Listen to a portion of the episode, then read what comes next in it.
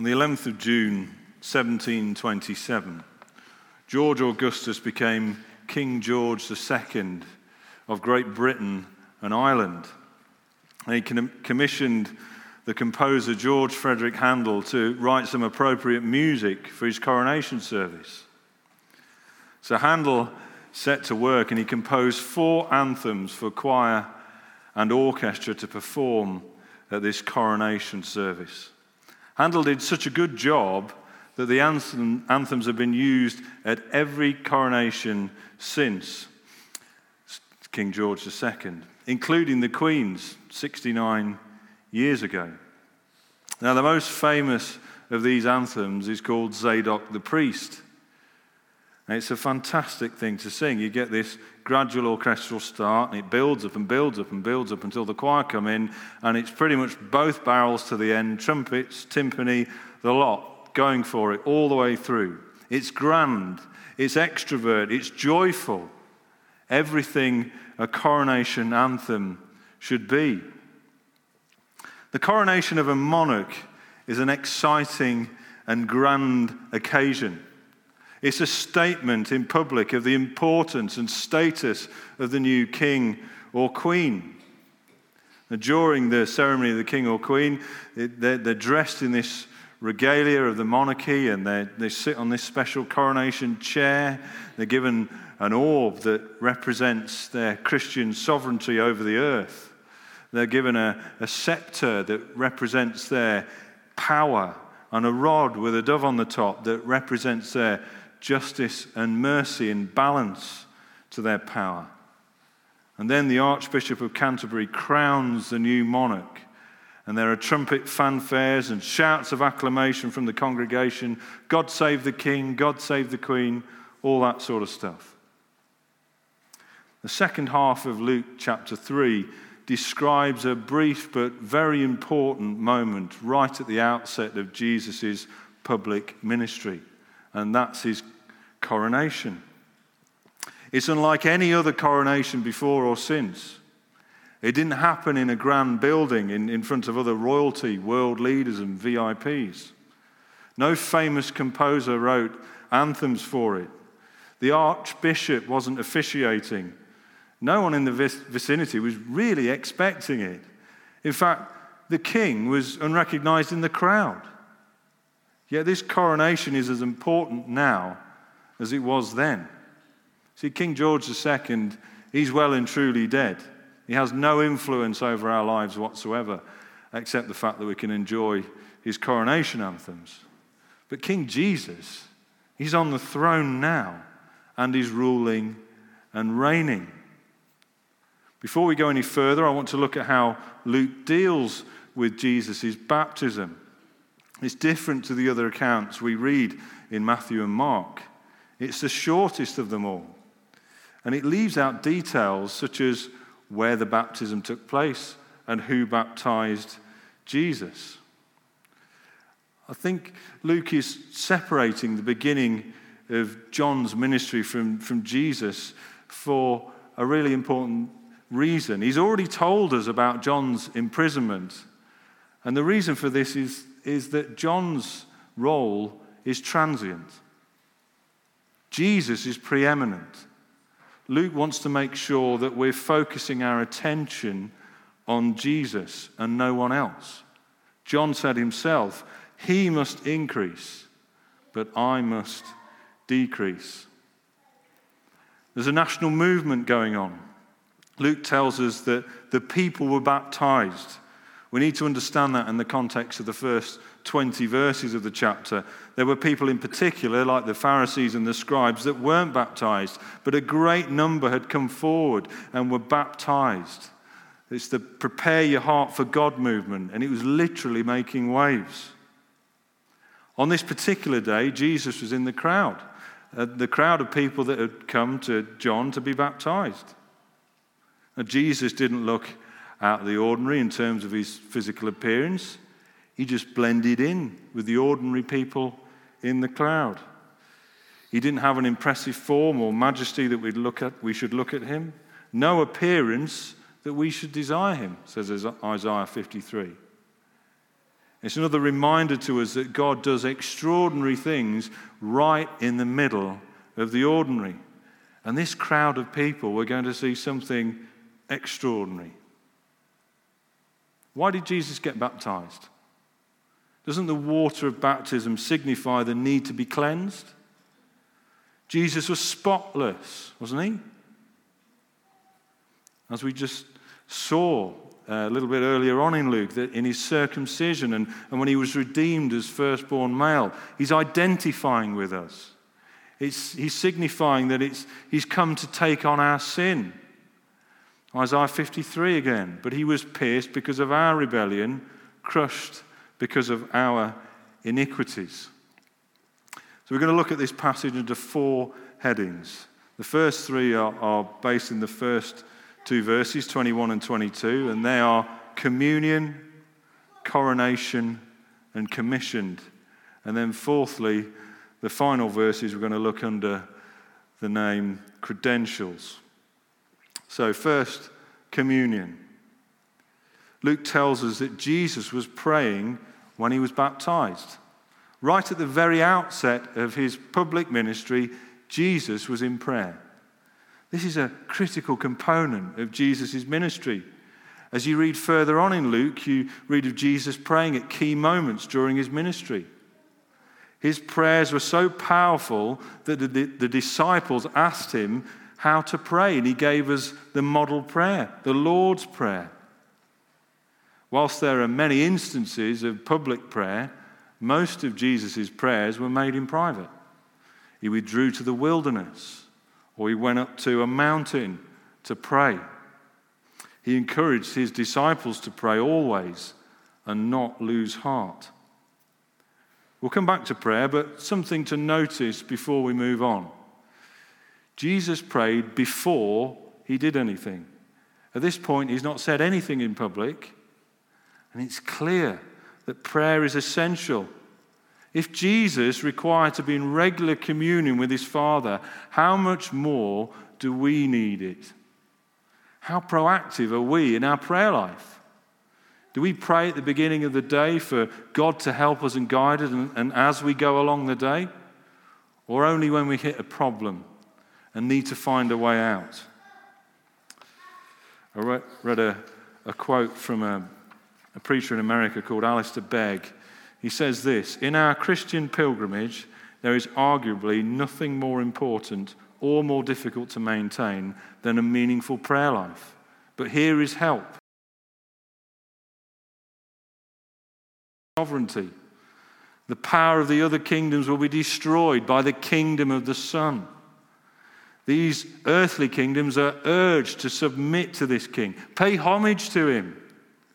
And the ones that pay homage to him and take shelter will be blessed. God the Father is saying that his Son is the all conquering King, whose kingdom is everlasting, whose power is such that all who shelter in him will have protection. All outside his protection will face his wrath the unquenchable fire that John the Baptist spoke of when proclaiming the message earlier on in this chapter. Listen to the first words of Hebrews. Long ago, God spoke to the ancestors by the prophets at different times and in different ways. In these last days, He has spoken to us by His Son. God has appointed Him heir of all things and made the universe through Him. The Son is the radiance of God's glory and the exact expression of his nature, sustaining all things by his powerful word. For to which of the angels did he ever say, You are my Son? Today I have become your Father. The Father's next words, In you I am well pleased. These come from Isaiah chapter 42. The Father, the Father has already established Jesus is King of kings. His throne is eternal, and ultimately, he'll crush all his adversaries. He now speaks of his earthly ministry. What's that going to look like? Isaiah 42, it's a, it's a glorious passage.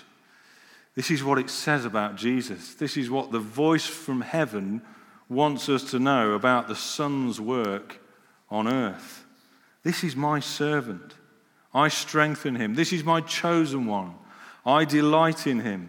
I have put my spirit on him. He will bring justice to the nations. He will not cry out or shout or make his voice heard in the streets.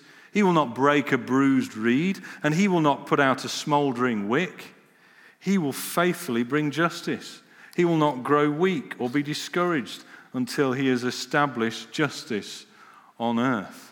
The coasts and islands will wait for his instruction. See, despite the awesome power of the Son, his ministry on earth will be renowned for its gentleness. As the Holy Spirit descending as a dove moments before depicted, he will not lack power, but his ministry will be that of healing and restoring. So the bottom line is this is that God the Father endorses Jesus personally as King of Kings and has equipped him by the Holy Spirit for his ministry on earth. There is no doubt in heaven that this king will execute the mission. The Father sent the Son to be the Savior of the world. The days of the law and the prophets are over. The, his Son has come. I quoted this um, verse this morning from Luke 16. The law and the prophets were until John. Since then, the good news of the kingdom of God has been proclaimed and everyone is urgently invited to enter it. Is he your king? Can you say that tonight? Have you taken shelter in the King of Kings? Are you in his kingdom? Remember what happens to his adversaries, all who take shelter in him. It's so important that we take shelter in the King of Kings. There's something that really struck me when I was reading these verses. We've already seen the importance of prayer at the very outset of Jesus' ministry. But notice what happens when Jesus prays the heavens split open. The prayer of Jesus goes straight to the throne room of heaven. I think that's a massive encouragement to us when we pray. If you're like me, sometimes you feel like your prayers barely made it out of your mouth let alone reached heaven. And it's a great picture to us that our prayers are actively heard by God. Just as Zechariah had that privilege of burning the incense that signified the prayers of God's people going up to heaven, be assured that your prayers are heard in the throne room of heaven. So, fourthly, we come to credentials. Jesus is now around 30 years old, which incidentally is a customary age for entering the office of a, of a prophet or, or a priest or a king. And he's now ready for his, his mission.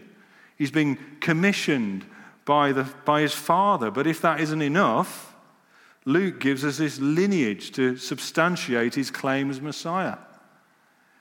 You see, in the intervening time between last seeing Jesus and now, he is increased in wisdom and stature.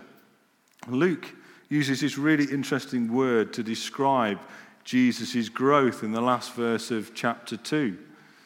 It's used to describe the process of working out metal by hammering it out after heating it in the forge. It conveys sort of advancing against obstacles. It's another pointer by Luke to the humanity of Jesus. He didn't come to this earth and cut corners, he experienced everything. Hebrews explained that he was tempted in every way, just like we are, yet without sin. And with this in mind, we come to this lineage. Jesus' credentials are perfect. He is a true child of Israel. Now, Luke sets this lineage out by starting with Jesus and working his way back. It ascends all the way back to God. If you've read the opening verses of Matthew, you'll know the lineage written there. And you may have noticed a major discrepancy between the two. See, Matthew's account says that Joseph's father was Jacob, whereas in Luke's, his father is Heli. So, what's going on there? I think we need to understand the emphasis between um, Matthew's gospel and Luke's gospel. Matthew, Matthew's emphasis is to explain to the Jews that the Messiah had come.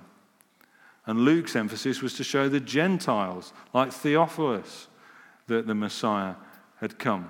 So the Jewish custom was to trace the lineage through the male side. So Matthew gives us a lineage through Joseph's blood father. Luke, on the other hand, traces human ancestry of, of Jesus through the father in law of Joseph, Mary's father, Heli. See, Luke wants his readers to be sure that Jesus wasn't a mythical figure. If we've just read what occurred in his baptism, he wants to ground us again. He's stressing to us that, that Jesus is a genuine historical figure. And there are three main things I want us to see from this list of names. And the first one is this that the lineage is universal.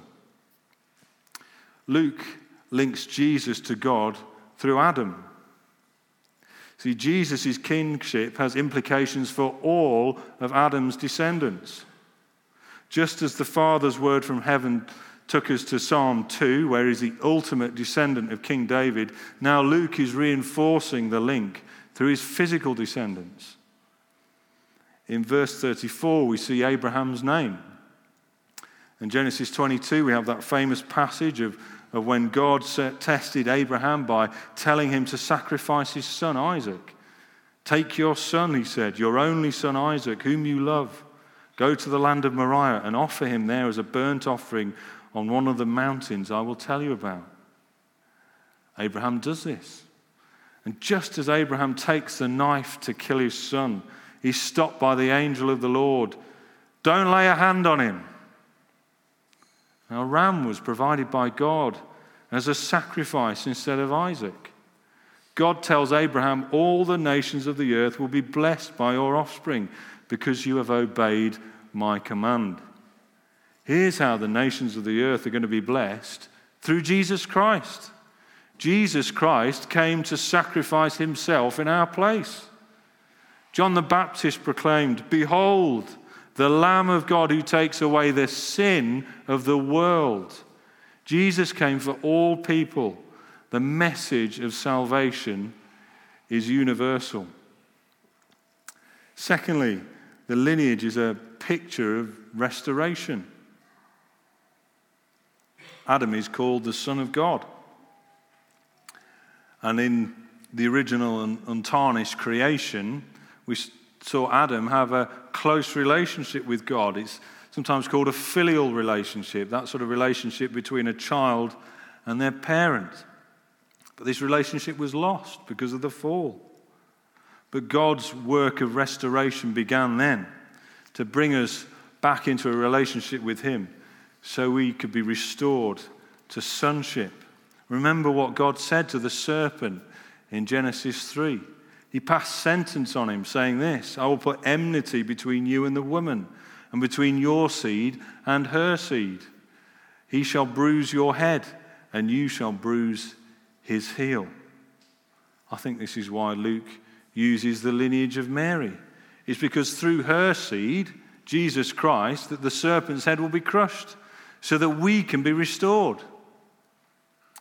1 Corinthians 15, verse 22 says this For just as in Adam all die, so also in Christ all will be made alive. Thirdly, restoration by Jesus is complete restoration. I'm sure most of you, if not all of you, have watched at least an episode of The Repair Shop. It seems to be on every time I switch on the telly. But you'll, you have ver- uh, various experts who've got different lines of expertise, and they uh, are given an object depending on what their expertise is that's broken. Sometimes it turns up in bits in a bag, and they, what, they do what they can to restore it. It's always so impressive when you see the sorry state of the object at the beginning. This prized possession that's, that's over, the, over the years has gone um, and been broken or whatever it is. And it comes, It comes back to life after this painstaking work of the experts. They, they seem to be able to make what was sort of nothing and restore it fully back to life. But the object at the end of it may look new, but it's not. See, it's been skillfully repaired to look as good as new, but it's not new. See, Jesus, He doesn't repair, He makes new. When Nicodemus came to Him at night, Jesus told him this Most assuredly, I say to you, unless one is born again, he cannot see the kingdom of God. How can we be made new? Just as John the Baptist proclaimed, Jesus will baptize with the Holy Spirit and with fire. Baptism, baptism of the Holy Spirit is spiritual birth. This is what happens when our sins are forgiven. There's a great verse in 2 Corinthians 5. Therefore, if anyone is in Christ, he is a new creation. The old has passed away. Behold, the new has come. And this is why the lineage ascends. Jesus restores our relationship with God. He brings us back to what Adam and Eve enjoyed before the fall. In John's first epistle, he tells us, We know that when he is revealed, we shall be like him, for we shall see him as he is. Full restoration will be made new. We've reached the end of a section in Luke now. Jesus is now going public. Luke, from now on, focuses the rest of his gospel on Jesus' public ministry. He spent a considerable space um, detailing Jesus' preparation for this earthly ministry, and he's given us some glimpses of, of what it will be like. So, as we look back over these chapters, I, I want to remind us of what Luke has carefully revealed to us culminating in this passage that we've looked at tonight. A really simple. Firstly, Jesus was a real person. Luke firmly and purposely gives us historical details of time, location, political and religious rulers throughout these chapters. He's at pains to ensure that his account is grounded in historical fact so that readers can be in no doubt that Jesus was a real person. It's pretty obvious, isn't it? But Jesus being a real person has been attacked from the very beginning of the church. See, the Apostle Paul, he wrote his, his first epistle to respond to a belief that was becoming more and more prevalent at the time. It was called Gnosticism. And it basically taught that things that were physical were evil and things that were spiritual were perfect. So they separated the physical from the spiritual. Meaning that when they came to Jesus, they concluded that he couldn't have had a physical body if he was God. In fact, God couldn't have been involved in creating anything physical because of its inherent evil. So, Jesus being God, he appeared as a physical being, but he wasn't actually physical.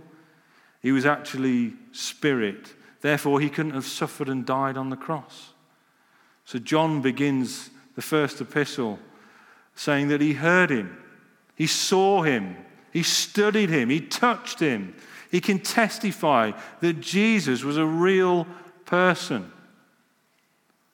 Our world seems to struggle with this fact now.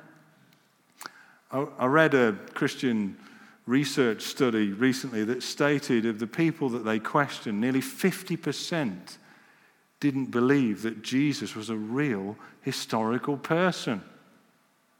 Luke wants us to be absolutely sure that Luke that Jesus was a human being. The whole thing would fall on its face if Jesus wasn't a real person. He's carefully investigated these events so we could be sure. Number 2, Jesus is fully God. Now, the angel Gabriel told Mary that Jesus would be called the Son of the Most High. His kingdom will have no end. When Mary visited Elizabeth, Elizabeth cried out to her, Blessed are you among women, and your child will be blessed. How could this happen to me that the mother of my Lord should come to me? Mary's song begins with this My soul magnifies the Lord, and my spirit rejoices in God, my Saviour. Zechariah speaks of the horn of salvation that's been raised up from the house of David. When the angels appeared to the shepherds and proclaimed Jesus' birth, this is what they said to them Today in this city of David, a Savior was born for you, who is the Messiah, the Lord. Simeon praised God and said, My eyes have seen your salvation. Jesus himself, after Mary and Joseph had spent three days looking for him, said, Didn't you know that it was necessary for me to be in my Father's house? Jesus is truly man and truly God. Lastly, Jesus is King of kings. Jesus doesn't need a ceremonial orb to represent sovereignty, or a scepter to represent power, or a dove on a stick to represent justice. He was personally crowned and proclaimed as king by his Father in heaven. The Holy Spirit physically came upon him in the form of a dove. So the question tonight is Have you proclaimed Jesus as your king? Is he your king? This is how Psalm 2 ends. Serve the Lord with fear and rejoice with trembling. Kiss the Son, lest he be angry and you perish in the way when his wrath is kindled but a little. Blessed are all those who put their trust in him. Heavenly Father, we thank you that uh, Luke has been so clear to us that Jesus is fully man and fully God, Lord. We thank you that He is King of kings and He's crowned, um, He's on the throne now, Lord. That we know that He is uh, going to overpower all the, the evil and the sin, Lord, that that so besets us, Lord, and that we are going to be purified. We're going to be made new. Everyone in Christ is a, a new creation, Lord. And we pray that you would help us to understand that. We pray for those people, um, perhaps here tonight or whom we know, that that's not a reality for them. We pray, Lord, that you would change them, that you would help them to see that there's only one king, there's only one ruler, and there's only one way to heaven. Amen. We're going to finish our time tonight by singing, Crown Him with Many Crowns.